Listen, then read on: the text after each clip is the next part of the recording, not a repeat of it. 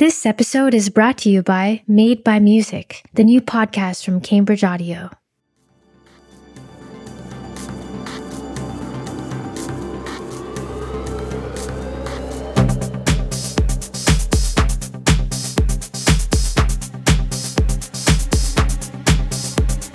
Welcome back, everybody, to another episode of the Darko Audio Podcast.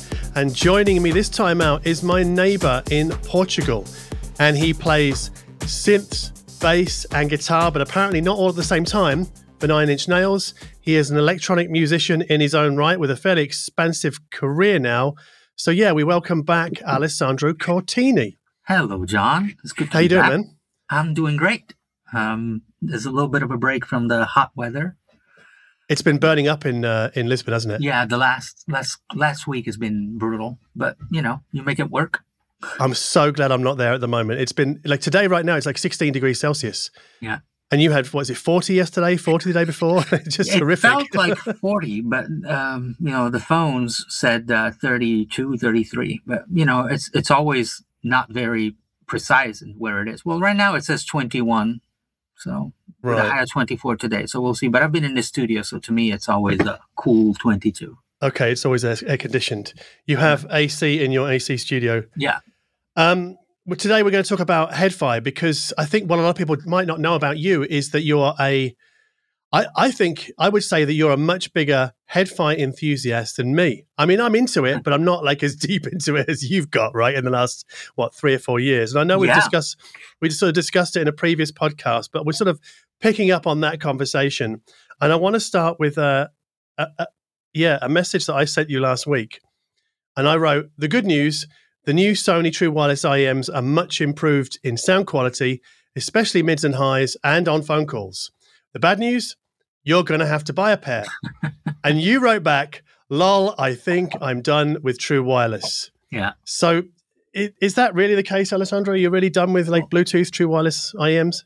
Um, yeah, well, I'm always happy to try, but let's say that the last two or three attempts uh, resulted in me defaulting back to the Apple AirPod Pros, and um, Mhm. I'll explain why. Um, the main reason is the ecosystem. Hmm. The fact that I think they are tailored to iPhone users. Uh, I would assume exclusively because I don't think that level of interaction applies to uh, to Android. Uh, a level of integration, sorry. Um, so that would be my main reasoning in the sense that they're very they're flawless and, and very transparent when it comes to the integration with the iPhone and how they behave when you switch devices and how you know the ambient mode works and all that. I mean, it, it really is um, very transparent and very eff- it's effortless in my Mhm. opinion. Um, second is the uh, use case for me, which is usually going for walks or walking around the house doing stuff or in the garden or you know walking the dog, you know, like uh, moving, you know. Mhm. Mhm. And uh, even in that case, I think the AirPod Pros are the most comfortable. Uh, I hear the outside world much better. Um, and my attention to the music, if I'm listening to music, is you know is uh, r- it, it's a fraction of what it would be if I'd be listening to music at home sitting down. So there's an, a percentage of attention or percentage of my brain that is dedicated to another activity. So I'm not Mhm. a hundred percent listener. You know what I mean? Mhm. When it comes to uh, other devices, and I've tried quite a few. You know, obviously I have the Orbit uh, by Campfire, and then I have the, the previous version of the Sony's um, So the XM4. XM4s, and then I've tried uh, the Noble Audio, uh, the Mystique Focus, the Focus Mystique, um, and the iFi uh, GoPods Mhm. um, which arguably were, in theory, the best uh, of both worlds in the sense that you know they're Bluetooth Bluetooth receivers that I'm able to connect my own IEMs to. So, Yeah. you know, in theory, you would get the same quality that you get from a wired connection or close. You know, but there are two things, two main things to keep in mind when that happens. Is one with iPhone, I'm li- limited to AAC. Um, when it comes to the you know to the protocol of, Mhm. of the communication. And uh, AAC simply doesn't sound as good as a wired connection, in my opinion. Mm. So if we're talking listening to music as the main reason why I'm buying these devices, um, it doesn't make it that much of a difference if I'm using, you know, uh, AirPod Pros. I'm obviously, there's a frequency. Diff- there are differences, but not enough for me to justify it. AAC Right. is just a, it's not good enough, in my opinion. Uh, uh, well, it's it's good enough to listen on the go. It's not good enough for audiophile, uh, like for the to be compared to the to a wired connection. It just doesn't exist. So Mhm. AAC would be my my main gripe. Second is amplification. Um, and so power. You know, uh, the fact that uh, a lot of these IEMs that I enjoy listening to when I'm, you know, sitting down or you know on a plane. Plane. There's also the pressure to keep in mind when it comes to your perception of of sound. But uh, let's say when I'm relaxed and I'm ready to listen at night, Mhm. um, amplification has a big part on how these IEMs present music. You know, uh, when it comes to the transient, to the to the to the portrayal of the bass of the high frequencies, they, they tend to scale most of them in a you know campfire is a good example. You know, something like the trifecta or the new Solaris scales. They scale quite differently according to how much power you give. Do they sound good or bad? No. It's just I prefer them when there's more power. You know. Right.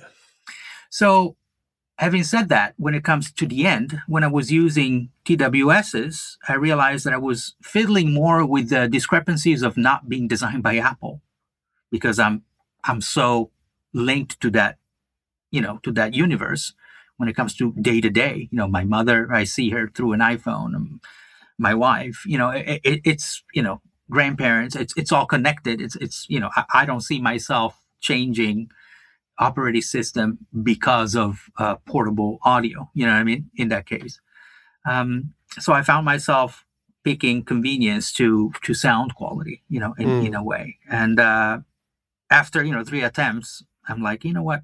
I'm just gonna keep my AirPod Pros in my pocket. Uh, when I need to go for walks, and you know, battery lasts forever, very easy, they never fall out, all that. Uh, I can mostly do my phone calls and listen to music when I want to, you know, while I check from the check-in to the plane, and then switch to my DAP, to my digital audio player, and my good set of in-ears wired when I sit down if I'm traveling, or you know, at, at home I would I would never use wired, uh, wi- sorry, wireless. If I'm sitting down, I'm just wh- why would I do that? You know, it's Right. like eating. You know, it's like you could have anything for delivery, and then you order McDonald's. I mean, it's like I mean, I, I, that's an extreme. You know, I don't want to. I don't want to be, you know, um, divisive. But what I'm saying is, well, I just have very good playback. You know, a very good playback situation. Why would I go wireless if I'm on the couch? We'll get to that in a moment. But you're talking about AirPods Pro version two, right? Yes, version two. Version two to me, they're they're, they're great. I mean, I really enjoy the They way are. they. Yeah. I mean, for me, they're the first Apple True Wireless IEM that I would describe as not terrible, because the previous iterations I had, they were great for phone calls, but terrible for music. Whereas the version two is like, oh, this is much better for music. Yeah. And like you, I can live with it for music going out and about. And I pick them up when I want to make a phone call. But it's interesting you talk about integration because I bought an iPhone specifically to use with the AirPod Pro version 2, as well as because I need one for my job as well to testing Yeah, different remote apps. But so obviously, I only ever use my AirPod Pro version 2s with my iPhone 13 mini. And the integration is flawless, but I never use my AirPod Pros with the Google Pixel 7 Pro that I have. Yeah. Never. No, And whereas with point. those, I tend to go with the Sennheiser Momentum True Wireless 3 or True Wireless Momentum 3, whatever they're called. Mhm. And the, the interesting thing is, is that I'll pick the the Sennheiser every time over the Apple when it comes to going about and listening to music, even over the XM4 Sony. But the reason I'd message you is because that now changes with the XM5 Sony for me, in that music wise, I would say they're almost on par with the Sennheiser. They're definitely better than the Apple. But what was really surprising is how good they are for phone calls. So I would pick them up for phone calls as often as I do the AirPods Pro version 2, which used to be the king of phone calls as far as I was concerned. Right. So it seems like the true wireless landscape is always shifting, shifting pretty quickly, Yeah. you know, with these big players in it Apple, Sony, Bose, Sennheiser. I'm sure there are others I could mention, but there's a limit to how many I can because I have to buy all these myself because Of course, I, mean, I don't know anybody at Sony to send me a pair, you know. So Yeah. um, No, I agree. I mean, there's, a- you know, I think, like in my experience, I mean, I, I really enjoyed sides of all of them sonically. They're all Mhm. great. I mean, out of all of them, the one that gets closer, e- my setup with, you know, uh, with the AAC was probably the Noble Audio, mhm. simply because I think it's one of the few that has, I think it's a couple of balanced armature. So it's not just one speaker, you know what I mean? There's a Right. dynamic driver uh, for the lows, and then I think there's two balanced armature drivers. So it's a it's a closer design to a uh, you know to a to a normal in-ear monitor, you know, where Mm. frequencies are treated with their own specific you know device according to the frequency range, which I think makes for a for for a wider, um, clearer you know representation of frequencies. I mean, obviously there's one dynamic driver headphones or IEMs that sound great. Yes, but you know uh, they usually in my experience don't sound the same at different volumes same at different power just simply because you're having one single device replicating all frequencies. It can be great but it won't in my opinion it won't be perfect. You know what i mean? I think you've also previously touched on why true wireless IEMs don't sound as good, and it's not to do with it because you're right. Generally, they're a single dynamic driver, but also more often than not, they're powered by a single chip, and that single chip is a system on a chip that does the Bluetooth reception, the DA, DA conversion, and the amplification. Right. exactly So it's you know it's small, so the power output of that amp, even though it's very close to the driver and can be tuned to the driver, it's going to be pretty weak. Yeah. Just by nature of its size and having to deal with heat dissipation and all those other internal issues. And I think one reason why I really love the GoPod from iFi, even though I hate the fact it dangles behind my ear, and I feel a bit self conscious wearing it, is because I think it separates out all of those jobs into different chips. So it has a Bluetooth reception Yeah. chip, a separate DAC chip, and a separate amp chip. And for me, using that with the Google phone, so using is it aptX or LDAC? I can never remember like with those, but it sounds utterly fantastic with the Campfire Andromeda Emerald Sea. I used it on a plane my last trip to Portugal. yeah i remember used, that's how i tried i mean i tried them when you brought them here Yeah, and yeah, that's how i ended up ordering but then returning right. wah, wah. well, you know, it's not. I guess. Well, it's you know I'm a very specific use case. I think they were great, but Mm. for me, um, with an iPhone, Hmm. it just almost almost made me more bummed out about using, you know, top of the line if you want, you know, uh, IEMs like say Trifecta or the Solaris or you know or others. I mean, I had the Ronin and by, by uh, Hmm. um, I mean, I would say that having used the the Noble. GoPod on the plane, it it for me is the almost the equal of using a dedicated portable player like the the smaller Shanling. Is it the M6 Ultra, the M3 Ultra?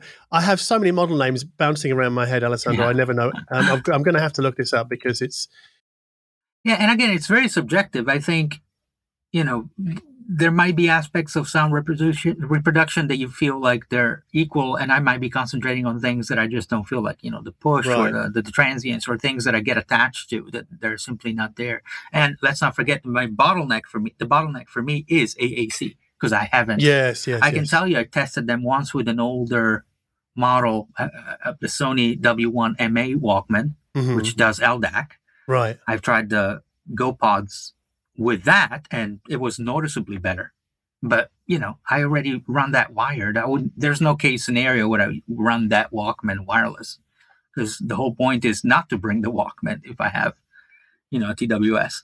But didn't you have yours modded out of the wazoo? Yeah. Steve at uh, NP Audio in the UK um, modded mine, and uh, he changed all the caps and upgraded and put on a battery that lasts. I'm not kidding, like 48 hours. It's Wow. it's crazy and you know and and the the sony having a digital amp you know it just lasts forever it lasts forever i basically leave it in my backpack with a one terabyte card and that one is always with me i forget i don't even consider it the weight it's just there so Right. if something goes wrong with my other player or if i want to listen to something that I, I know it's on there i'll just get that one out balanced and balanced it's just uh you know i don't think i'll ever sell it it sounds amazing sounds you know uh, bigger than than stock. And I mean, Steve does a does incredible modding mod mods to players, mostly Right. Sony, but it does uh, other players as well. And it's a super cool guy too. Actually, that reminds me because I know we've discussed this in the past privately. I, I know I give you shit for buying these portable players that don't do streaming services. Yeah, And you're like, I don't care. I've just got a micro SD card or whatever. yeah. So could you tell us about that? Yeah, well, I mean, I do. I, you know, I have Qobuz and Tidal, and, and I use Roon extensively, both as Roon Arc and uh, Roon at home on my, Mhm. my my house, my studio. Roon is everywhere. It's you know indispensable. I Mm. really enjoy how it makes it easier to discover new music. It's to me, it's like the modern record store. You know, Absolutely. Yeah. Yeah. because of the connection, the you know the narrative behind every record, the the, the care that is put in the interface is just you know not to go on a you know on, on a love letter to Roon, but to me, especially in a world where music is getting depreciated daily, Mhm. to have someone that's put the effort into bringing it back um, and making the experience as close as possible to what we grew up with with record Mm. shopping is great. Um, when it comes to digital players, I, I like companies that dedicate the, des- the you know the time of the design exclusively to the sound quality. Mhm. So that it's not about the features; it's about how good can we make a portable device sound. And I realized that to me, a lot of the times, the an- Android or you know all the features got in the way of that. You know, Mhm. simply it was just stuff that I didn't need. I didn't need to learn another operating system in order, you know, not learn, you know, because it's all touch, it's easy. Mhm. But I'm also getting older, so I don't. I just simply don't want to. I have my library of of uh, of music that I want to listen to. It's on those cards. And uh, how it works for me is that all my di- my digital audio players have a USB DAC function. So Mhm. The way that I have it is when I want to discover new music, I connect either my iPhone or if I'm home, my iPad, Mm. uh, USB C to USB C of the of the digital audio player, Mm. or Lightning to USB C, and uh, basically I use Roon that way. I basically use the iPhone or iPad as a transport, and then I Oh, I use the. I use the uh, the the conversion on the DAP itself. But how do you Um, up- update the library of of Uh, co- the content on the on the SD card? Like, most of the stuff that I like and I want to buy, it's on Bandcamp for the most part. okay, yeah, Because for some reason, Qobuz here in Portugal doesn't allow you to buy files anymore. Uh, Like Okay. I'm, I'm not able to buy on Qobuz store anymore. Mm. I don't know if it's a Portuguese thing, so I can I can't. You know, I can only use it as a streaming service. it's probably just a you thing, Alessandro. They've just just honed in on you and go, no more I downloads for so this much guy. stuff there, and also not only that, I have. I mean, what's up, Qobuz? I can't even buy my own. My, I can even download my old stuff, my old my old purchases anymore. Like so, they're not anywhere, which is Oh. crazy. Yeah. So I lost you know hundreds of euros of music that I can't access anymore unless I save them somewhere. Okay, Uh, but so, um, sorry, what was your question? well, no, I mean, don't you find it a real faff to take the SD card out of the portable player? Oh, I don't have to take it out. Okay, so how do you update it? Connect the USB to the computer. And then you just drag the files across, Yes. and they, they get they get dropped onto the SD card inside on inside the player. Correct. Um, and then I have my folders, my orders. Some of them are, you know, alphabetical order. Some others are folders where there's like soundtracks, for example. I have their own Mm. folder or classical composers, and you know, I have my own hierarchy and and uh, my own folder, you know, subdivision. And uh, when you buy from Bandcamp, it's very easy. You choose, you know, you choose the format you want to download. The folder is named with the artist. You drop the artist folder, you know, the, the album folder in your in your card that shows up on your desktop. So at night, I do my, you know, my listening and I discover new things. If people follow me on Instagram, they'll see that at night I'll have stories where I post the things that I've been listening to that I like. That's like in real time, you know. I get Mhm. excited about something and I post it. And and then the day after, when I get in the studio, or the next chance I have that I have some free time, I just uh, go to my account on Bandcamp. The night before, I bought them as I was listening, and then I download the files and drop them into my digital audio player. Can we call them DAPs? We can call them DAPs. I like yeah. DAP. DAP is fine. A portable player. I don't know, whatever.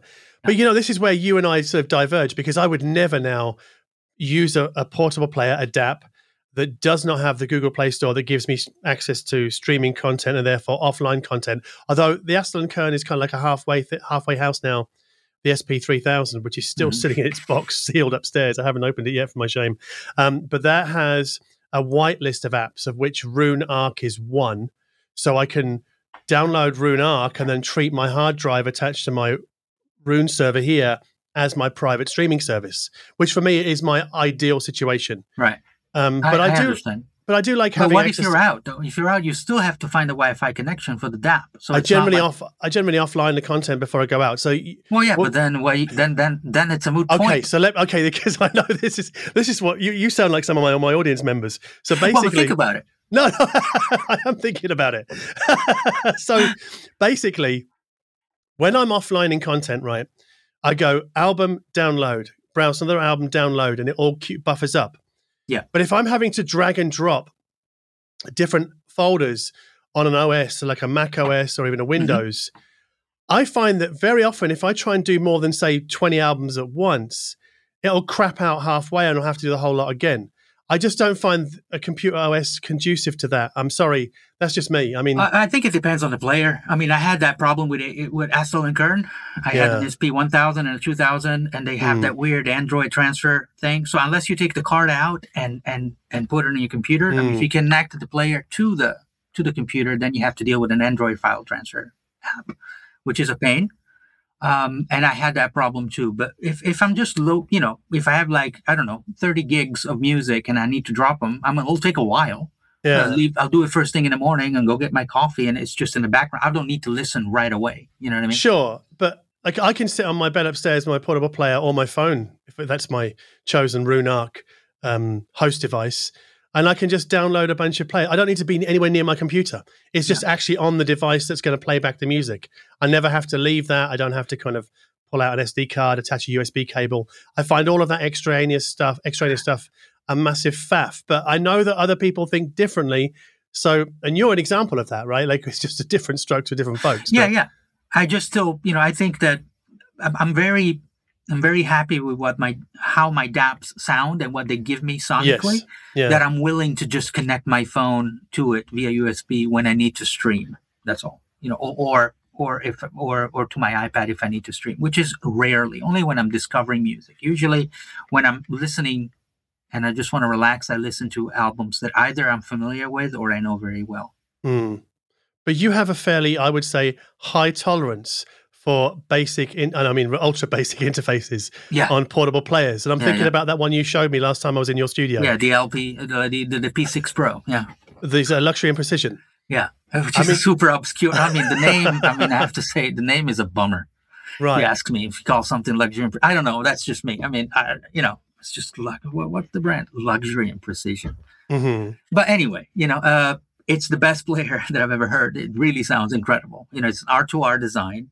Yeah. Um, it has a separate power for every sort of you know component and every part of the of the circuit of the circuit board. So the digital amp, you know, the, the sorry, the digital part of the DAX, um, the, the the amp, everything is separate, and it has a ton of power. So it runs also full size headphones if you want. Uh, Mhm. But the way that they implemented R2R, uh, it's in two different ways. Well, it's discrete in the P6 Pro.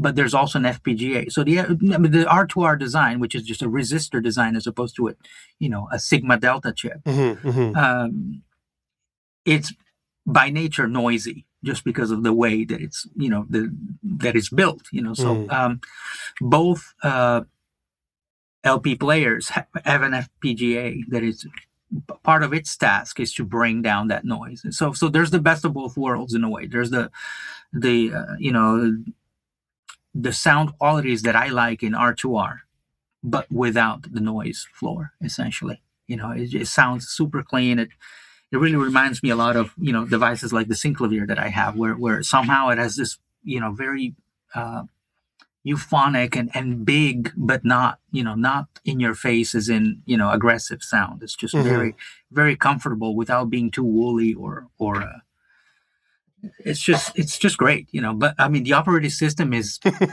inversely proportional to how good it sounds. I mean, it's very basic, and you know, it's justified by the fact that they don't want to use the CPU for stuff like that. They just want Mm. it to sound great. So I understand that, but it's a it's a drawback uh, that a lot of people are not willing to, you know, to go through and i understand it you know like it's Mm. definitely the, the the worst interface the worst i mean i can tell you one one thing that most people won't even believe that i have to do every time i import files so i drag them into the player Mm. whether it's the it's the sd card or the built-in storage i have to run a script called sort because it'll it'll it won't put the order of the tracks like alphabetically or number or none of that. It'll just randomly put them in according to which file got copied first, which is, you know, is asynchronous, I would assume. so this sort script that I run on Mac I'm sorry to be laughing. I'm, I'm really puts sorry. them all in order. right. So after I'm done copying, I have to run a script that it's on the one one copy of the script is on the card and one copy is on the built-in uh, storage. So it's it's you know unfathomable for people for some people to do that, but to me it sounds so good that I don't care about doing that because it really it really sound, sounds unlike anything else that I've tried. You know, it just it's a it it really sounds uh, you know I mean I feel happy when I listen to it. You know. Oh, that's great. I mean, I, I, I mean, I, I have tried it momentarily, and I took one look at that interface and listened to it, and went, "Yeah, that sounds incredible." But it's just a hard no on Yeah, trying to even looking, find things. start It's- listening. yeah, it's such a lottery trying to find an album on there. It's like, oh, what's in this really weird ass name random folder? Oh, Talk Yeah. Talk. Okay, I'll go with that. Yeah.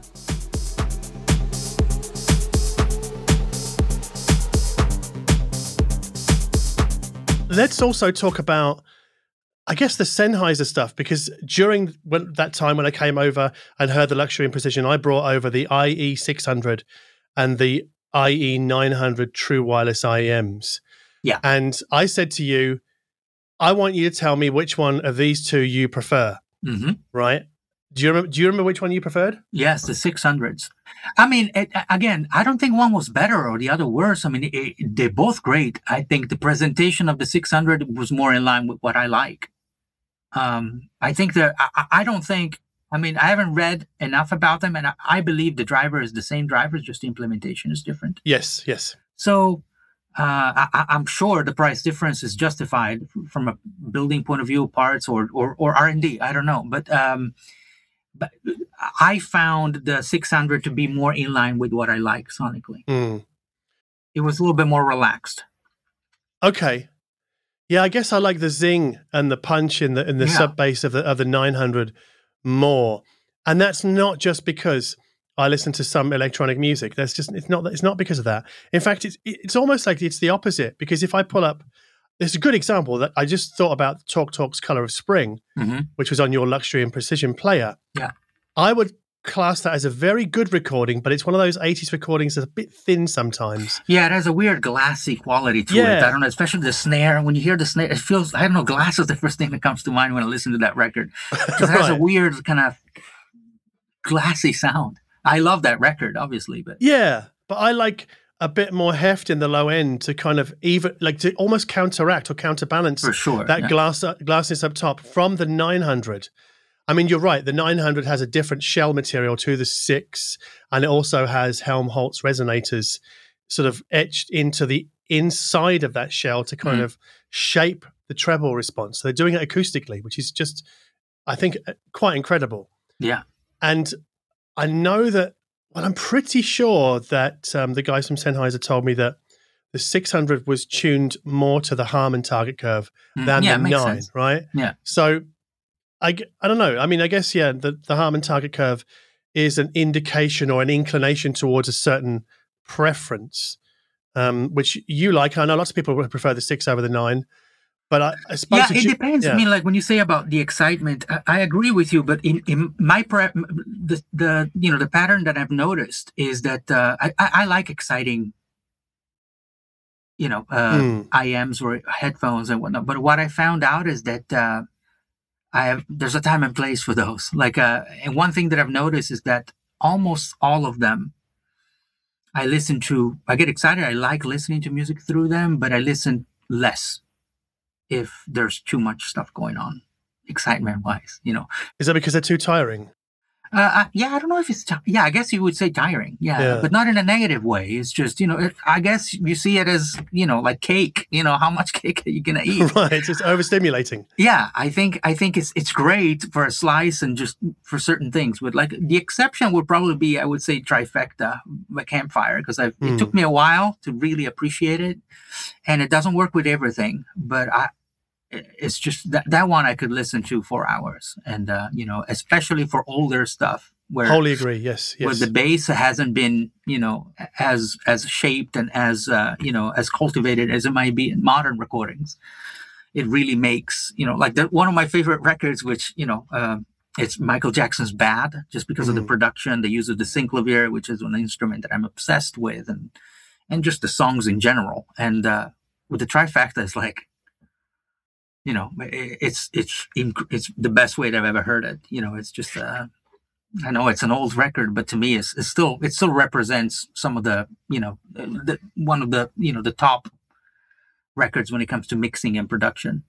Mm. So we should quickly, I guess, let listeners know what the trifecta is. So it's I guess you'd call it Campfire's Uber flagship IEM, and it contains three one centimeter dynamic drivers.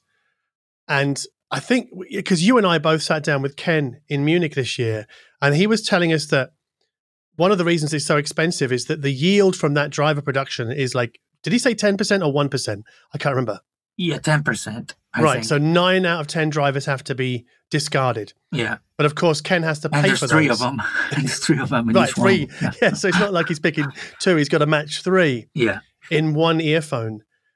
And I guess, I mean, it does sell for over 3,000 US dollars, which is a, a staggering amount of money for an IEM. Although that would have been staggering or almost unbelievable five years ago. But now it seems to be, I guess you're more experienced in this area, Alessandro, than I, like in terms of uber high end IEMs. I mean, is it yeah, is this like I, normal I've pricing? All, about most of them use, and I've, and i am doing it for research because uh, mm. You know I'm working on on stuff that I can't talk about right now. Sure, but, uh, sure. And, you know, uh, the way that I've justified them is it's research. Um, mm. but there's everything, you know, there's, I've, I've tried anything from, you know, the two, 200, 150 euros up to 5,000 euros, um, you know, you know, list price. Um, um so what was the 5,000? I've tried them all. Um, well, the 5,000 one, I think, is uh, the Subtonic Storm, which is a very you know niche and, and, and, you know it's a small company subtonic is a small company mm. uh, but um, it's uh, the closest that i've heard uh, something i am sounding like studio speakers you know which is you know huh. an achievement when it comes to frequency and sound stage and you know uh, it, it, really um, that's what sort of attracted me to, to, to checking them out in munich mm. last time was the fact that they were described as you know the design process was based on trying to match studio studio sound. So okay, and uh, I, I, just I'm just very curious on how all these things work and how the, the, relationship between different driver designs and nature. You know, like a dynamic driver, yes, you know, electrostatic drivers and and uh, bone conduction and and uh, balanced armature. It's just very interesting to me. So I've done a lot of, of studying and research on how how these things work. But trifecta and Ken's, I mean Ken is a bit of a Picasso, in my opinion, when it comes to design of, of in ears. Because first of all, he doesn't. I don't. I'm, I do not think it's the w- right way of saying, but I don't think he cares too much about what people think about. I mean, obviously, from a business point of view, is is responsible, mm. but his design. I think the trifecta was like a napkin design. I just came up with this, you know, the design, and you know, and then gave it to his engineers. You know, it's like figure it out but what I'm saying is just he's a very creative designer, uh, and, and, and you know with thousands of ideas and whatnot. And so I, mm. I relate to that aspect of of the source of of the the product being creativity as opposed to how can we make people happy. And I think the trifecta is a very divisive, you know, uh, set of, of IEMs from the price for the sound, everything. But uh, definitely, it's not an IEM that you want to look at frequency graphs and and judge it from that because it the frequency graph just doesn't tell the picture and, and something like this you know would you say or would you agree that the treble is not too incisive see even that is just it's really dependent on the on source material in my opinion Mm. Um, it really it really depends. You know, it really depends because I mean. Uh, it might be, but I think everything else going on is taking my attention in a way that I'm not thinking too much about the high end. You know what I mean? Yeah, I mean, the last time I used them was with the GoPods, and I, I just love that combination Mhm. because I would say that the GoPod sound. I mean, I hate to use the the N word, but they are it's, yeah somewhat neutral. They sound clean, right, Yeah. and they are incisive in the top, which I think plays a nice counterbalance to what I I consider the trifecta a sort of an enormous and Yeah, it's the closest you get to headphones because Yeah, that it's just- much air moving. Yeah, but it, it's a big sound, but it's it's not super. I wouldn't say it was super clean or super transparent. It's not airy, No. but not in the traditional sense. Not in the sense of we can come to these in a moment because I want to talk about Andromeda and Solaris, but Mhm. it's it's nothing like those other two. And I think this is what you're trying to get to, maybe with the Kenner's Picasso argument, is that even if you don't like what Campfire do, at least everything has a strong flavor in a certain direction yeah, and they're not all sort of homogenized in them, you know, or moving towards the, towards the same direction. They're kind of going away from each other.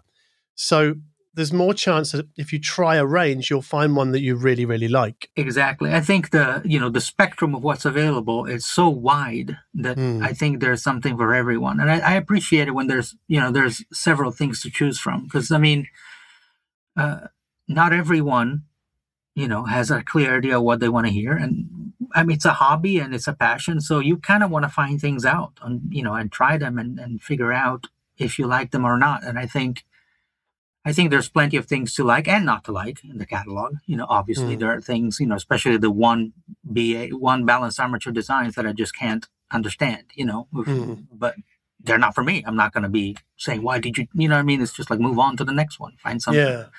that I like, you know.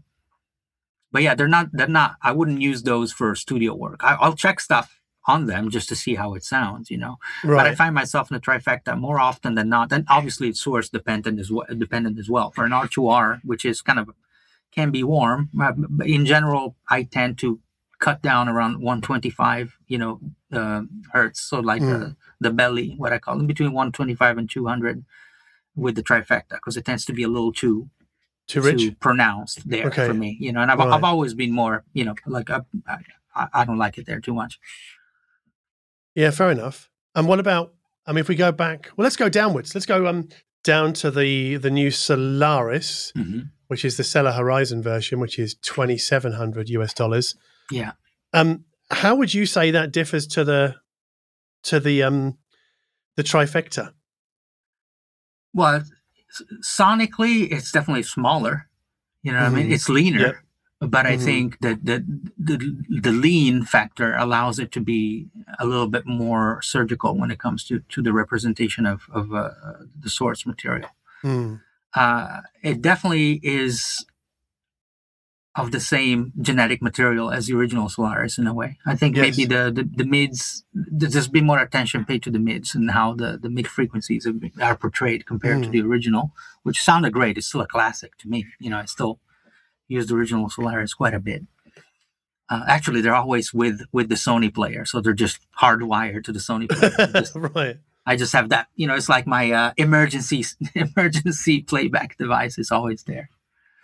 Uh, the the one thing that I found um, hard is tip tip uh, matching with these, uh, particularly with the Solaris. Like uh, Hmm. I don't know if I mean I, I'm pretty sure my left ear is shaped differently from the right ear, like probably everyone else, but everyone else is. But I've I've it's it's hard to to get a seal, regardless of the um, tip size on my left, and you know, without getting a driver flex. You know, like when you push them in, and and then the sound goes away for a second because the pressure moves the driver. It's really funny you say that because I had the same problem with them yesterday. Mm-mm. So I have to kind of pull them out just a little bit. Yes, and then you lose the seal though. So it's a it's a balance Yeah, between the two. yes. And, uh, but I think it's just the way that the driver is placed, and it's once you set that, it's fine. But you know, Mm. it, it, it's uh, I mean, I love the sound, but I mean, the Solaris, uh, the the Stellar Horizon definitely shines. If you have a little tube amp, it's, it's incredible. Like if you give Mm. it power, it definitely scales very well. So like if you have something that can give it a lot of power, it, it sounds incredible. Um, and with the with the campfires, uh, you know, the the Continental uh, dual mono, the the little Oh, you've got one of tube those. Yeah. amp. Okay. Yeah. um, it sounds incredible.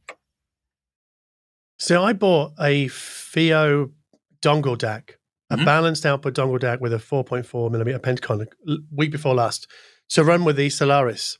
And it sounds absolutely fantastic. And, and you're right, because I know you used the word thin, and I would never use that to, ironically No, to well, we're talking about comparison with the yes, trifecta. Yes, I, know, I know what you mean, but I want to, I want to, for both of us to clarify because I don't want anybody going away thinking that the Solaris sound thin because they really don't. Because to me, they're a big. They, they do this thing where they they flesh out the fatness of the instruments without compromising on separation, which I think is the rarest of talents with any Yeah. kind of headphone product. Really, Yeah, So- I agree. they're big and expansive.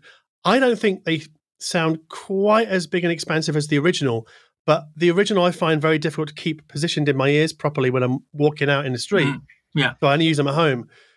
These I can. I, I went out to get a coffee just now, and I wore these, and I love them. And all, I gotta say, I love the feel of them. The stainless steel housing and the the look. I mean, they just they feel so opulent. Yeah. You know, and they're priced accordingly, of course. But um, I mean, yeah, I like it. I mean, I think it's it's great to see. You know, I mean, you can't. A lot of people might complain about the differences between this and the original Solaris, but I mean, Mm. people would have complained if it sounded like the original Solaris. So right. Yeah. Why'd you bother with that? So I'm just I yeah. like that. There's a there's a you know, if you like the original Solaris, you can find them used for what 500, 400 bucks by now. Really? You know, I would assume probably Yeah. for cheap. You know, or Mm. any of the other iterations, but. You know, I mean, I started with this during the, the, the pandemic, so uh, I definitely had time to listen and you know to really develop a year for the differences and what things that I liked and develop a flavor. Mm. You know, like a, a preference for for specific flavors. And the Solaris is definitely. I mean, I like the Andromeda, but the Solaris is definitely the one that I think I go back to the most. It's a good balance between accuracy and excitement. I agree. I mean, let's just clarify again for listeners that this is a this is a hybrid IEM in Yeah. that it has three. I'm, I'm reading from the Campfire website here, so so I don't make a mistake. Three dual diaphragm balanced armature drivers, and then a single dynamic driver, right? With with radial venting, which is Yeah. obviously off the side. Um, I I like the hybrid concept quite a lot. Yeah. but I, one thing I do love about these more than other hybrids I've heard, even other hybrids that I think Ken has done, is that it sounds more cohesive. Like if you put them in my ears and, and didn't tell me what they were and said like, is this all balanced armature or is this all dynamic? I'd probably say it's all dynamic Mhm. because it, it's got a very nice, full, punchy bottom end. I mean, I think they're just. oh, What was Well, I think you Yeah. know, like one thing about Ken is that all these designs are crossoverless. So th- there's no, and for for listeners that don't know what that means, is Mm. is you know, like when you have different drivers, whether it's a dynamic driver balancing, if you have multiple drivers, in order to tell them to recreate a specific frequency range, there's two ways you can go about it. One is user use a circuit board called a crossover. That basically it's a you know is a, is a circuit that Mm. tells this speaker to go. No, you only replicate. You only play back the low frequencies. Mhm. You only play back the mids. You only play back the highs. Like all of I think all of Campfire designs are crossoverless. In other words, there's no There's, there's no, no circuitry di- dividing up the signal. Yeah, yeah. to Yeah. limit the frequency response of a specific driver. So most of that, I assume, I haven't talked to Ken in depth about it, but most of that is done by orienting the drivers in specific ways inside the chamber and Mm. using tubes to tune them. So Right. it's a lot of physical work and a lot of you know So it's acoustic Ah. tuning. acoustic tuning, yeah, Yeah. which I- which is you know uh, it's commendable the amount of work that goes into something like that. So what you might be hearing, what I'm getting at, is that uh, that might be a you know combination of of the of the dynamic drivers, high frequencies, and the balance drivers that Mm. that make it sound less BA, less less plastic, if you will. I mean, I'm not saying that all BA sound plastic, but you know, definitely there's a quality, particularly of bass, uh, when it's BA, that it's definitely you don't get in a, in a dynamic driver. Well, I think it's more the, the word I would use is more organic because organic is not a word I would use to describe the Andromeda. Yeah. And the latest version is called the Emerald Sea, fifteen hundred US dollars, and that's five balanced damage drivers, and that's it. Very Yeah. clean, very crisp, very I guess, um, incisive sound. Yeah. Lots of dynamic punch, but it it doesn't have the organ- organic quality of the Solaris for me, you know. And but that's not to say it doesn't it doesn't have a an enjoyment factor because it absolutely does. Because if I want to hear way down into the sort of nitty gritty of a recording, and maybe you can speak to this better than I, this is one that I might go for first because it shows me a lot of what's going on in the mid range and, and the treble. Yeah, I mean, I agree. I think they're just. Uh, I I think one one one concept that a lot of people might might find difficult to understand is it's the same as anything else. You can have several. I mean, obviously these cost money, but like I'm thinking about guitars. If you're a musical, you know, like if you're if you're a musician, you know, you can't say that a you can have a preference between a Fender Stratocaster and a Gibson Les Paul, but you will no one would turn down having both because you know you can get something different out of each one of them. You know what I Mm. mean? It's just different feature set, different sound, different feel when you play them, and I think the same applies for music listening. Obviously, it comes with time. It's not something some people might go, just give me a good one that I like, and I'll just it'll be the one set that I'm going to use but I think the fun for me and for you probably is that the fact that there are so many different aspects of, of sound reproduction and and and without even getting to the size, the way they feel in your ears or the color or how you feel when you look at them, you know what I mean? Yeah. Uh, that makes it fun and interesting, you know. Uh, and this applies to you know top of the line devices like these too, and and ones that are more affordable. I mean, it doesn't necessarily have to be, you know, three thousand dollars to sound good. no, not at all. Not at all. It's the same with guitars. You know, I mean, I, there's people that play cheap guitars and they they make great records with them. And it's not it's not necessarily about the custom, super expensive limited edition Eric Clapton touched and Kiss guitar. You know, Well, I guess to bring it closer to home for you, I mean, if I want to go and eat pizza, I don't go to the same restaurant and order the same type of pizza every time I want to eat pizza. I'll go to a different restaurant, I'll order a different set of toppings, you know, because I want a different experience every time from my pizza, right? Yeah. I always order the same pizza, but yeah. Really do. well, let me let me. Well, yeah, I order the same pizza in different places. oh, okay. And the same thing applies for thi- to this. I mean, you could have the same sort of design with, say, one one dynamic driver and three balanced armatures Hmm. By different companies, and you get a different tuning, a different implementation, a different chamber, a different Hmm. you know, a different presentation in general. You know, so the same ingredients don't make the same result. You know, that's the problem with shopping online, which I understand because there's a you know, not everybody can try them all. and can go. There's not a lot of stores where you can try all this. You know Hmm. but you know if you're you know dollar conscious uh, you can always buy them i mean i i hardly ever buy anything new first of all i Mm. don't like buying new and adding to stuff that then will be trashed one day if i can find something used that is well kept and pay a fraction of the price and then sell it again if i don't like it that way i can go through whatever my list of things is hmm try them and move on with minimal loss you know what i mean I do. I think buying used is a great idea. I get very nervous about that.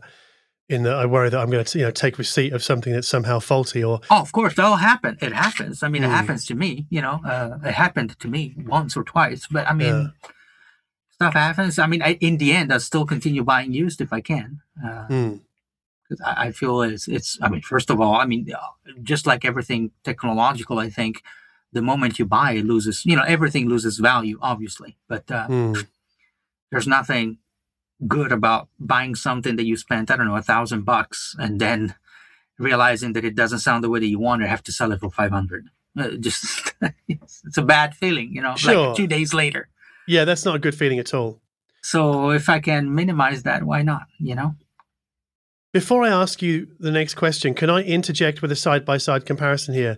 Because I, I know that listeners will want to know how the Andromeda compares to the IE900 from Sennheiser because they're similar pricing. And I, I've been thinking about this a lot as I've been using them the last three or four months. So I would say that the Sennheiser is definitely the most comfortable IEM that I've ever tried because it's a tiny earpiece. they're very tiny yeah And you're right, it does have that kind of zingy, stimulating sound. I like that because I like a bit of kick in the bottom and I like a bit of zip up top. And the Andromeda is not like that. It's much more relaxed. It, I think it probably focuses. I don't know whether it focuses on the mid range, but I guess the instruments feel more relaxed, but yet more present and bigger. I'm not saying the soundstage is bigger. I'm just saying the instruments feel like they're bigger in front of my More face. weight, yeah. Yeah, there's more substance to them, whereas the Sennheiser is comparatively, comparatively a little bit thinner. But where I think the bigger differences lie is on, well, not on the build of the earpiece because I think they're, Uh, you know, as good as each other. But the cable that comes with the Sennheiser, I don't like at all. I think it feels really cheap. The same with the the travel case, the Ziploc travel case. It's not really a flagship grade set of accessories. You do get a four and a sorry, four point four millimeter cable and a three and a half mil. But with the campfire, you get two and a half mil cable, three and a half mil cable, four point four millimeter cable, four point four. I can't even say that today. Four point four millimeter cable in a really nice sort of fold out. I don't know what it's, is it leather or faux leather wallet. Yeah. I just I think it's just the whole packaging there, and literally the packaging that that box that opens out with a little hand you can. Yeah, I mean it's unbeatable. The the, the presentation and the packaging of Yes. of, uh, of a campfire. I mean of the last line is, is just unbeatable. Yeah, so I and I know that that Ken talks about these things called time stream cables, but I don't even know what time stream means. But the the the feel and the look of the cables that come with a campfire just leave the Sennheiser cables in the dust. I'm not saying that the the sonic experience is is is like that because I, I would say that they're kind of like just two different takes on a sort of flagship flavor or whatever. I Yeah, wouldn't say that I one. mean, I- one is dynamic, one is balanced balanced armature. So it's I mean by nature Yeah. different. Yeah. But I wouldn't. I wouldn't say that one is necessarily better than the other. But if you No. if you ask me about the whole package, I would say that the Andromeda is the preferred choice because Yeah. they've thought about everything in literally the, the box and inside the box. Yeah, I like the narrative. I, I like to when you open something for it. I mean, obviously there's the utilitarian aspect too. It's like I'd rather pay less and just have something to listen to music because that's all I'm doing is listening to music. Mm. But uh, I like it. I, I think it tells a lot about the company, about the the effort and, and, and love that they put in every product. You know. Mm. But I would add one more thing. So now in Germany, Sennheiser are offering a service where you can get your ears or the moldings taken electronically with a, Mhm. a scanning machine. You and I both had this done in Munich this year.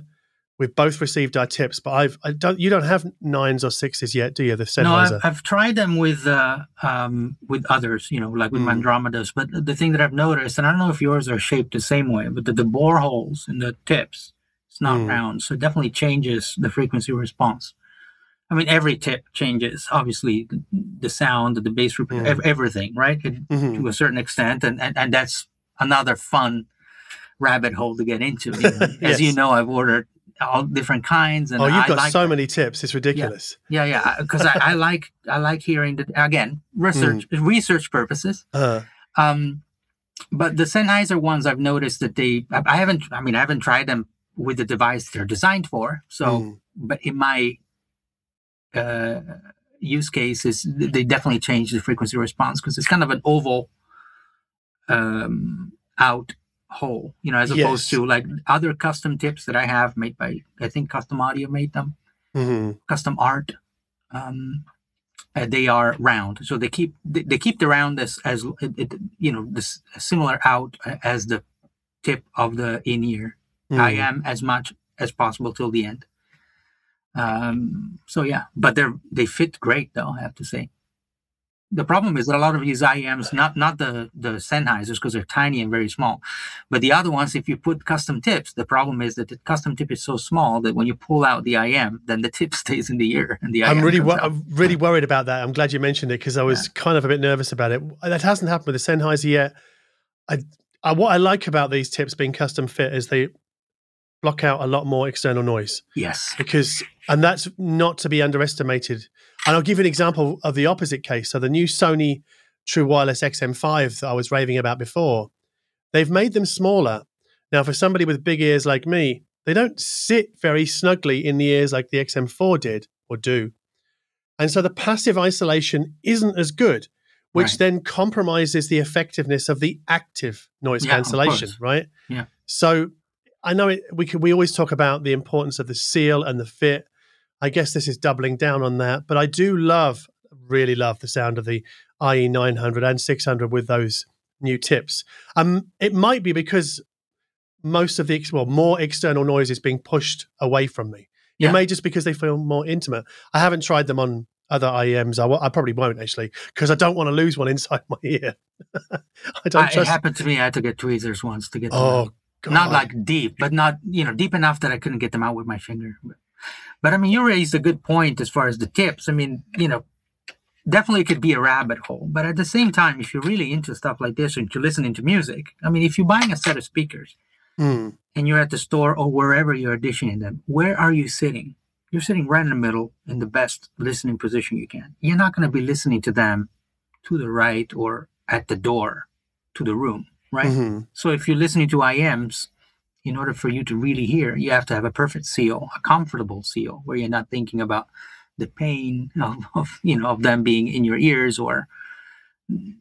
So I, I think it's a justified process to find the right tips, and you know, like going back to the AirPod Pros too. I mean, there's a whole routine, you know, like an algorithm there that calculates if there's a leak, if there's you know, if the seal is accurate Yeah. or not. You know, Yeah.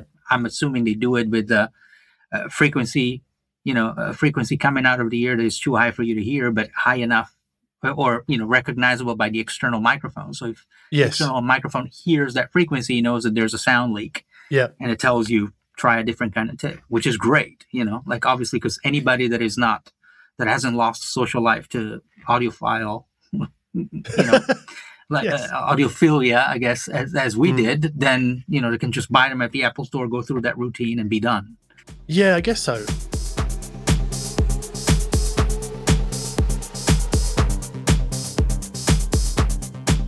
Would you class yourself now as more of a, or probably maybe you've always have, been, Alessandro, more of a wired headphone kind of person?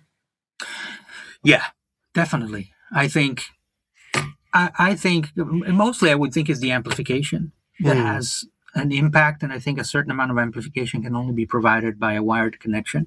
Mhm. I don't think you know because when you when you have a wireless headset of any sort, then the amplification is built into the set. That's the only Mhm. way.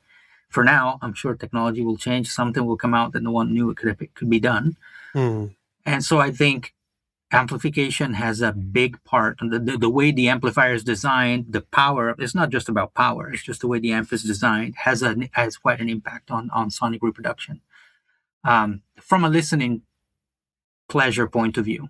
Now, when Mhm. I'm making music, it could be anything because 70% of my attention is dedicated to making the music, and that 30% left is trained enough to make a difference between things sounding good or bad. And that's all I need when I'm making music. If I'm mixing or if I Mhm. am listening to music where my 100% of my attention is dedicated to that, that's where those things I think come in more, they're more useful, you know, Right. The quality of the playback and all that, you know. But I think there's a good middle ground after you make music for a while where, where, you know, there's a certain level that you'd like to get. So, Mm. not too colored headphones or you know not too weak or not a frequency change according to volume you know like i don't want my headphones to change the frequency response if i give him more juice you know i want them to be as as as as similar as possible at different volume increments you know Yeah, yeah. So right now you're wearing a pair of Sony. yeah these are uh, mdr z1rs which are i love how they sound but the Mm. main reason i'm wearing them is because it's the only closed back set that i own Okay. everything else is open back What else do you have? Um, I have a beautiful set of uh, Rosson Audio um, Rad Zeros. Oh yeah, we talked about those in the last podcast, right? Yeah, yeah. Yeah, which Yep. are uh, super comfy and warm.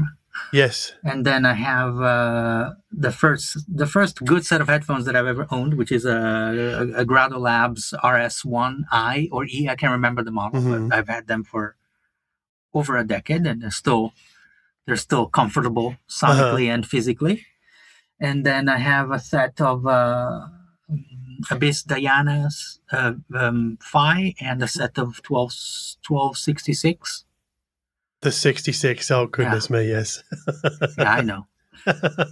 which are a beast. I, I hate saying beast, but they are a beast. they are a beast, yes. Two beasts, not even one, two beasts. And what do you use for like headphone amplification in well in and around your studio, but also in your house as well? Uh, well, the house is a you know I, I, um, I for the house I have a piece of gear that actually you recommended in one of your videos, and I've had it ever since, which is the Naim Uniti Atom, Mm-hmm, mm-hmm. the, not the headphone edition, the normal one. Yep, and yep. that one has been. That's another case of. Uh, I mean, it sounds great for my you know untreated room and my Cliff speakers, which actually got through through you as well. Like, Yep, uh, yep. um, but it's the integration with Roon, integration with my entertainment system. It's just, you know, ideal. So I really Mhm. like. The only thing I don't like, and thank God there's no touch screen, but the fact that there's imagery on it. Luna, my daughter, tends to. I had to turn it around so the screen is facing the side of the Oh, I see. of the furniture, and she can't get in with her hand because she would just switch it off or change Right. the input all the time. And um, and and then I have a set. Uh, recently acquired a set of uh, Meze Elite, which I Mhm. I was extremely surprised by. I've never tried anything aside from at the trade show in Munich, and I, Yeah. I really love them. They're really, I mean, probably the most comfortable set of headphones I've ever owned. Can I like- ask you why why they surprised you? Um, because maybe I wasn't used to anything that comfortable before, and sonically they just you just put them on in place. First of all, you can drive them with whatever the iPhone and or Mhm. any any digital audio player that you have or any app. Obviously, they'll scale, but Mm. they there's no lack of frequencies or or lack of power. It doesn't feel like it. Mhm. And uh, second, you just put them on, you go, yeah, this sounds great. Right. There's no, I you just laid back, and it's, it's one of the few cases where you're not really thinking about what's what's being you know reproduced, and you just lay back and enjoy the music. It's they're really, you know, straight to the heart. Because they're not analytical at all. I guess you couldn't use them to um, mix a record, right? Well, that's that's not true. Actually, I think I mean everything that I needed. I mean, I, I didn't feel that now. It doesn't come. Maybe it comes from the fact that I'm familiar with the records that are played through it in the way that Mm. even if things are not as as uh, in evidence as as they could be on other devices, I Hmm. know those parts are there. Therefore, I can find them. It Okay. might be that, Hmm. but I've never gotten that impression. Like one one album that I give you an example. I mean, it's a very sparse composition, but it's like you know Prince's "Sign of the Times," the track. Mhm. It's a very sparse track, but it's a track that, for the most part, was composed and recorded with a Fairlight 2, uh, which is a sampler, one of the first, you know, workstation sampling machines. Mhm. And uh, it was an 8-bit machine, so there's a lot of, you know, you know, dirt, if crunch, right? yeah. and that crunch usually would be addressed mixing you Mm. know in a way that uh, that you reach a good compromise you know between uh, usability and and the advantage of using a machine like that and uh, the way that that crunch is is uh, presented on those headphones and you know the space between the very basic drum programming and the bass and then Mm. his voice and the guitar and and how you can hear the reverb at the bass at the beginning only in one note you know like after four or five times the bass comes in there's like a reverb sound on one of the notes and it's just they're very spacious and everything comes through very clearly to me you know Mm. um, could it, could it be my only headphones? I mean, no. I why there's never going to be a scenario when I only use one pair of headphones or one pair of IEMs. You know, maybe Right. there will be one pair of IEMs one day, but not now. Do you use? Well, obviously, you use IEMs on stage Yeah, when you- when you're playing either your own stuff or with Nine Inch Nails. Do you have like a, a go-to set, or does it vary? Or It varies. Um, last tour, I used uh, a German company's design. Uh, the company is uh, InEar Germany, um, Mhm. and the design was the PP8, so the ProPhile 8. Uh, one of the most comfortable and most uh, accurate sets uh, live. Um, Hmm.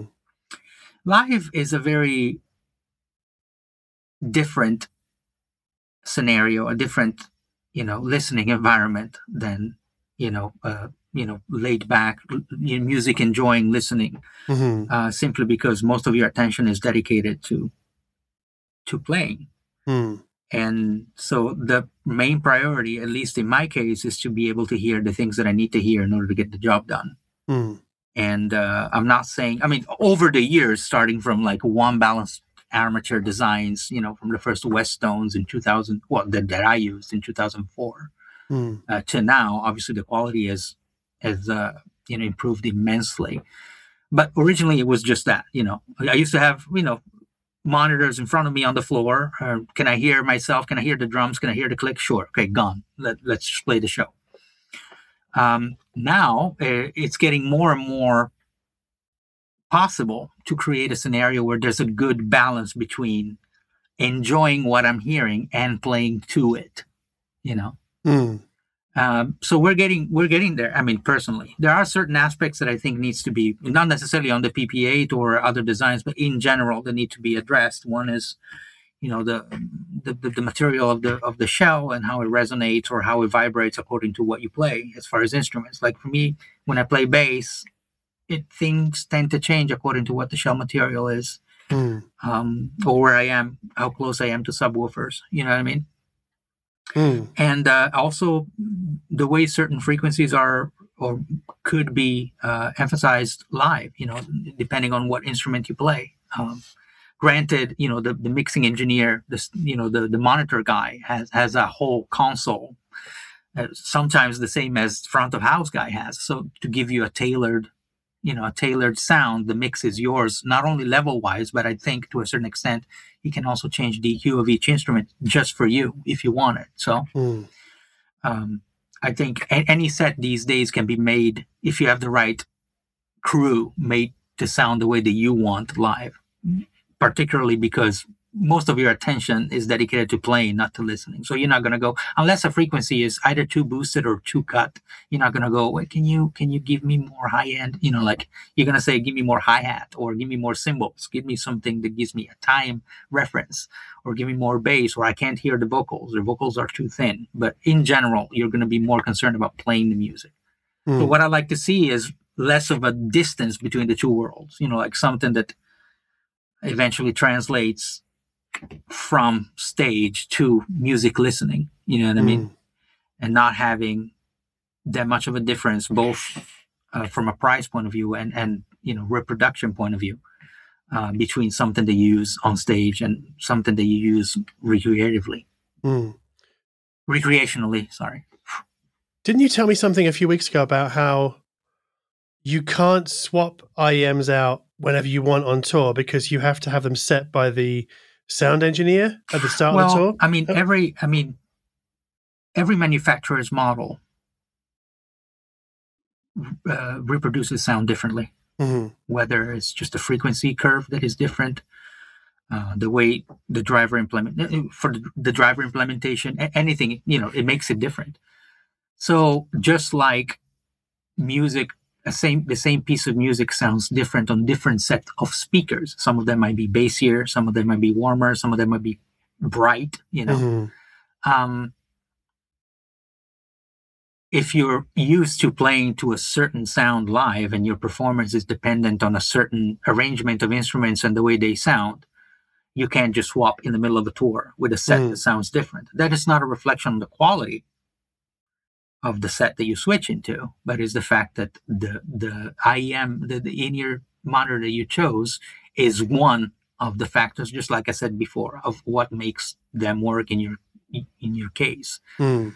the work that goes into creating the mix for that in-ear monitor is the other half. You know what I mean?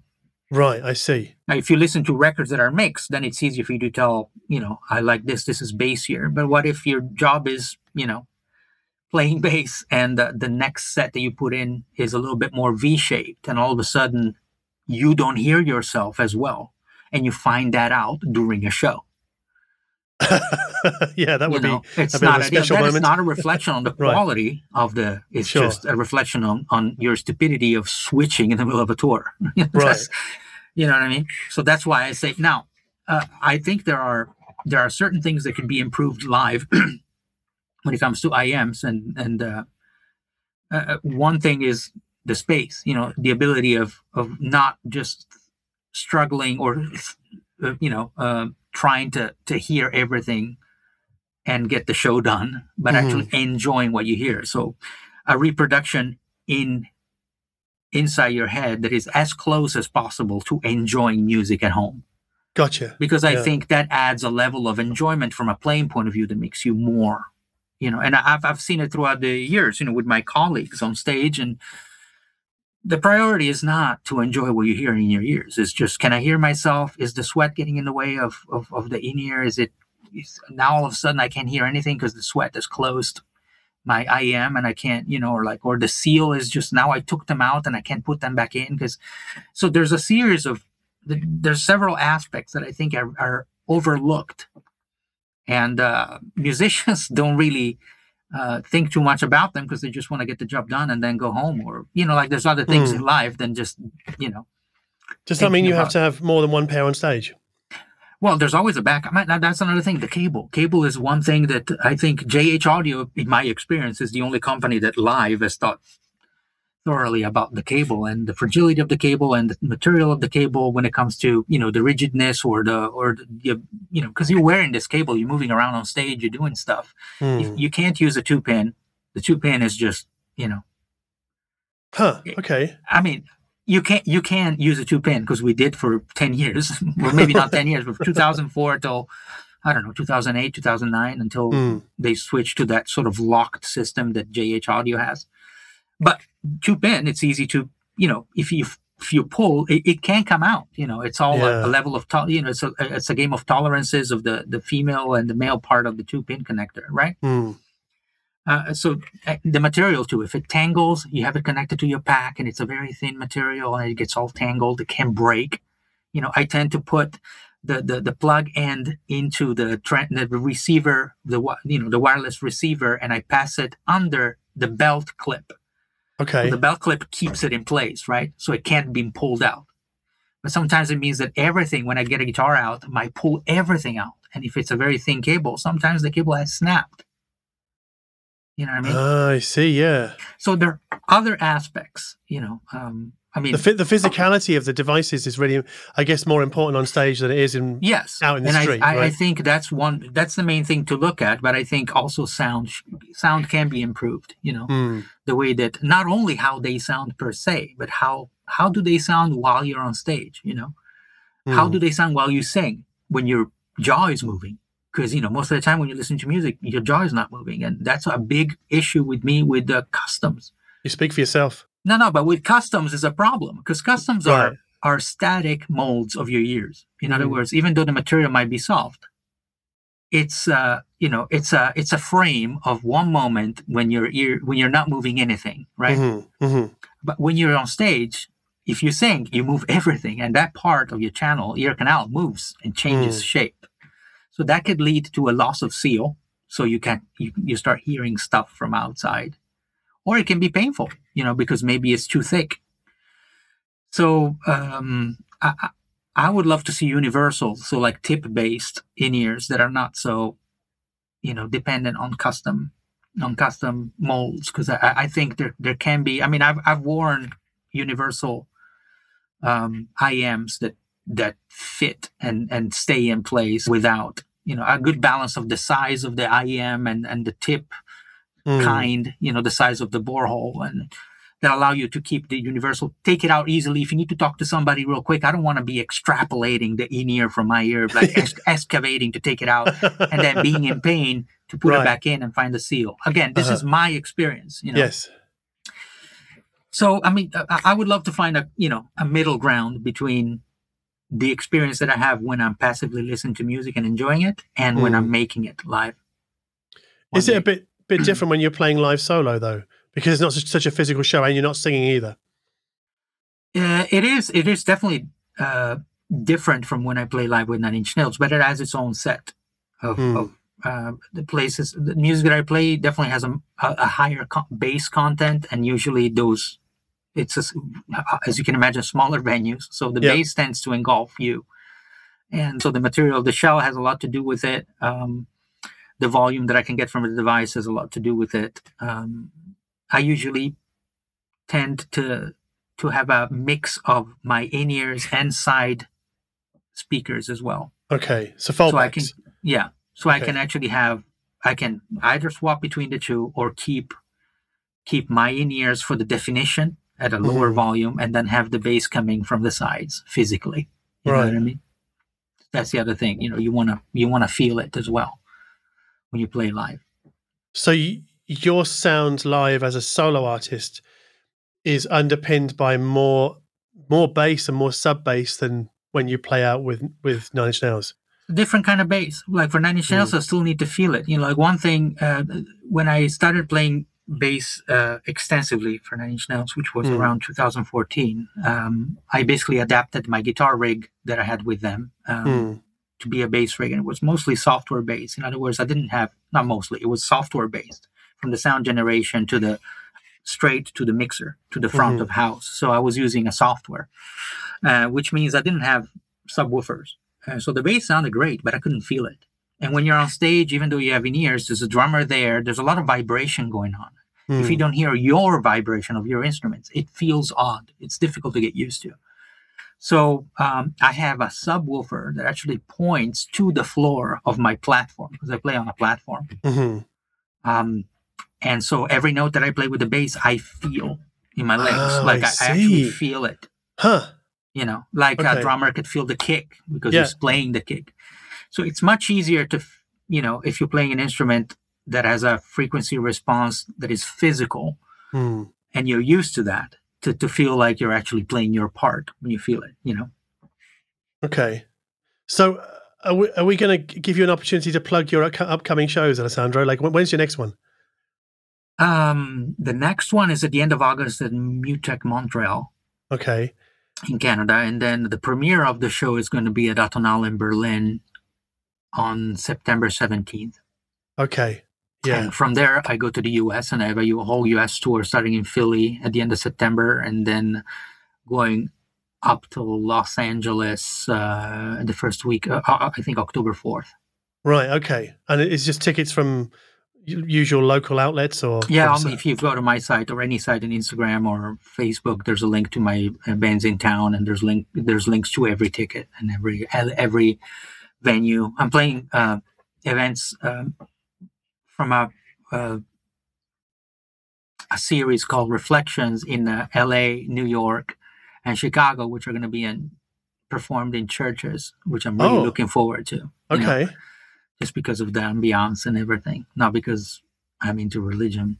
Do you adapt your show's content to the venue in which you're playing? Yes, definitely. Well, the new show is uh, all improvised. It's based on an installation I did uh, in uh, Lisbon um, for Sonar last year, Hmm. and uh, uh, it's based on an instrument that I co-designed with uh, Make Noise hmm called the Strega. Uh, so uh, the grammar of the shows is the same. In in other words, I use the same instrument every night, Hmm. but the harmonic content and you know note content uh, is different every night. So I write it as I play it.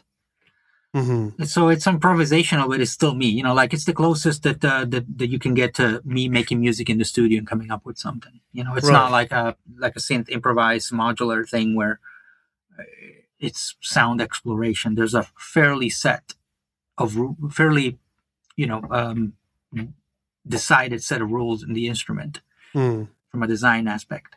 So it's not like I can, you know, do everything, uh, but I can do what I want to do, and and so every show is unique. Hmm. Every show is uh, is uh, is going to be different, and hopefully we'll be able to release them all eventually in a box set. But for now, Ah, okay. I'm just looking, uh, and and honestly, it was the only way for me to feel excited about going out again because after the pandemic and all, and how everything was wiped show wise, it just didn't feel exciting to work on a whole record and then go out and go, look at me, you know, like Hmm. it's more like this is the closest that I can get at feeling like I do what I love in a way that people could feel part of it and enjoy its uniqueness, hopefully. Right, because the Atonal uh, event takes place in a disused power station, and that Mhm. Kraftwerk. space space in Kraftwerk, yeah, and it's enormous. Like it's absolutely enormous. So, do you have to work harder to f- fill it with sound? Like, do you have to kind of go, "Well, I need to have loads of sub bass in this show," or does it not work like that? And I would say probably the opposite. Oh, in the sense that uh, two things that you have to be careful about are bass and uh, ambience, like reverbs, all that Mm. stuff. Reverbs usually you can f- leave them home if you play a place like that because the room plays so much a part in that. You know, since Mm. there's you know it's such a big hall yeah, and, and bass too. You know, bass uh, they have a, always have a top you know like a incredible system there. So it's you know I usually just tune everything when I'm there. I get an idea of what I do and I get an idea of what the frequency response of my instruments is. Mm. But I also have a mixer in between my instruments and their mixer. So I can come up with what I think sounds good, walk out Mhm. and get an idea, you know, talk to the sound guy and and see what they think, you know. It's all it's fascinating stuff to kind of just talk to somebody who who uses I guess headfi guy headfi headfi guy headfi gear at home to listen, but then also on stage, but also in the studio as well. Because I'm I'm just a listening at home kind of guy. I have no Mhm. musical talent whatsoever. You've got the talent, so you can use it in the studio and out you know at venues and. Uh, so it's I guess you have more of a holistic view of the hardware that you use. I would think. Yeah, definitely. I, I I think I think they're very they're very uh, you know separate, and I'd like for them not to be in the sense that I'd like to to find the joy that I find in the things that I use at home live as possible, and vice Mm. versa. You know, not thinking think of them as dedicated tools for one job or the other. Like for example, one thing that I hardly ever do is use any of my fancy headphones while I make music Okay. because I mean I haven't tried the Elite yet, but mostly because most of them are too big to to move comfortably around in the Mm. studio. Um, you know, to do what I need to do. Um, it's a little bit the same discussion that we had when it comes to TWS by Sony or Apple. Like uh, Mhm. the job that I need to do, what does it require? Okay, it requires fluidity of movement, and you know, I need to move from from the computer to another instrument to this and that, and then I, I, I wouldn't be doing it with the 1266. You know? No, you wouldn't. because it you know unless we're filming a remake of metropolis and you know, well you said it, not me. yeah well i mean they don't they don't they're not comfortable unless you sit down and listen to music if you're looking for the best sonic trip in the world you know Mhm. 1266 with a great amp is it in my Mhm. opinion you know? Okay. but you just sit down close your eyes and go somewhere else But i'm not going to be using it and I, I check mixes you know like one thing that, I, that i've done recently is i've collected all the recordings that i've done in the last two years and then exported them from my hard hard it's i have a separate recording device that i record everything so i don't need to turn on the computer imported them all and then put it on my digital audio player and connected that to the, my amplifier in the system you know, so I had R2R re- reproduction into a great tube amp Uh-huh. into the 1266 and listen Right. to these ideas. And all of a sudden, they're not more, they're not ideas anymore. You know, like when you Right. hear them in, you know, with, with great gear, you go, okay, this could be this. Okay. And I'm going to make a note. And I have a little, you know, like a moleskin and I just write down notes for each one of them. And, Mm. you know, I've, I've barely scraped the surface because there's like 200, 255. I don't know how many they are. You know, like some of them are like 12 Shit. minutes, some of them are half Yeah. hour. So there's a lot of stuff. I, most of them, 99%, I don't remember making Mm. because it's more the process than the Yeah. result. But it makes me enjoy what I do more. So, you know, it's not. Well, I guess it creates a feedback loop. yeah, definitely. Right. But that happened to me with hardware before. You know, I started making music with software instruments Mm. when when it comes to electronic music. I had I remember saving up and buying my first PowerBook Wall Street G3. You know, the one that you know that had all the bays You take out the battery and all that, and then I was using Logic Audio 4.3 or 4.7. I can remember, and using you know there were no built-in plugins, you know, instruments. So you use a dedicated app for instruments, and and it was a lot of work and. And it wasn't until I put my hands on an analog synthesizer that I realized, oh, not only it sounds great, it's also the tech, tactility, you know, the Mm. fact of making music with my hands. The same thing is happening from a listening point of view now. Because for the longest time, I would spend money on the gear and make the music. And then when I would be listening, it'd be whatever headphones we got for free or whatever headphones came with the iPhone or, you know, okay, maybe I buy these at the airport while I was, you know, Mhm. on a layover somewhere in Hong Kong. I buy these because they're cheaper here than in the US. But I'll buy these Sonys, which I'm not saying they're bad, but definitely there's there was less emphasis put on the final step of listening to the music than there Right. was in the making, which makes Mm. sense because my job is making it. hmm But I also am a music lover. So I really enjoy listening as well, you know? Right. And I think it, you're right. It's now it's basically a circle. You know, it's uh, it goes back and forth because it allows me to sort of break away from the idea of like, oh, these are just rough ideas. When you listen to them with the perfect to me system and I listen mm. back and they excite me, then even if they're rough ideas, I can approach them as something that is exciting again and I can work on them. You know what I mean? That's fantastic. That's really it's really encouraging to hear, you know, how it can come full circle like that because I guess people tend to perceive like what goes on in the studio as you said before very separate from what goes on at home. And there isn't much much cross fertilization between the two worlds. And yet in your world it it's complete. It's going round and round all the time. Yeah. And the more i try to make myself understand that there is no differentiation mm. the easier it is for me to feel comfortable enough to make music. I think that's the perfect note alessandro on which to wrap things up um, thank you awesome. very very much for your time today. It was a fascinating conversation. Really was. Thank you john. It's always a pleasure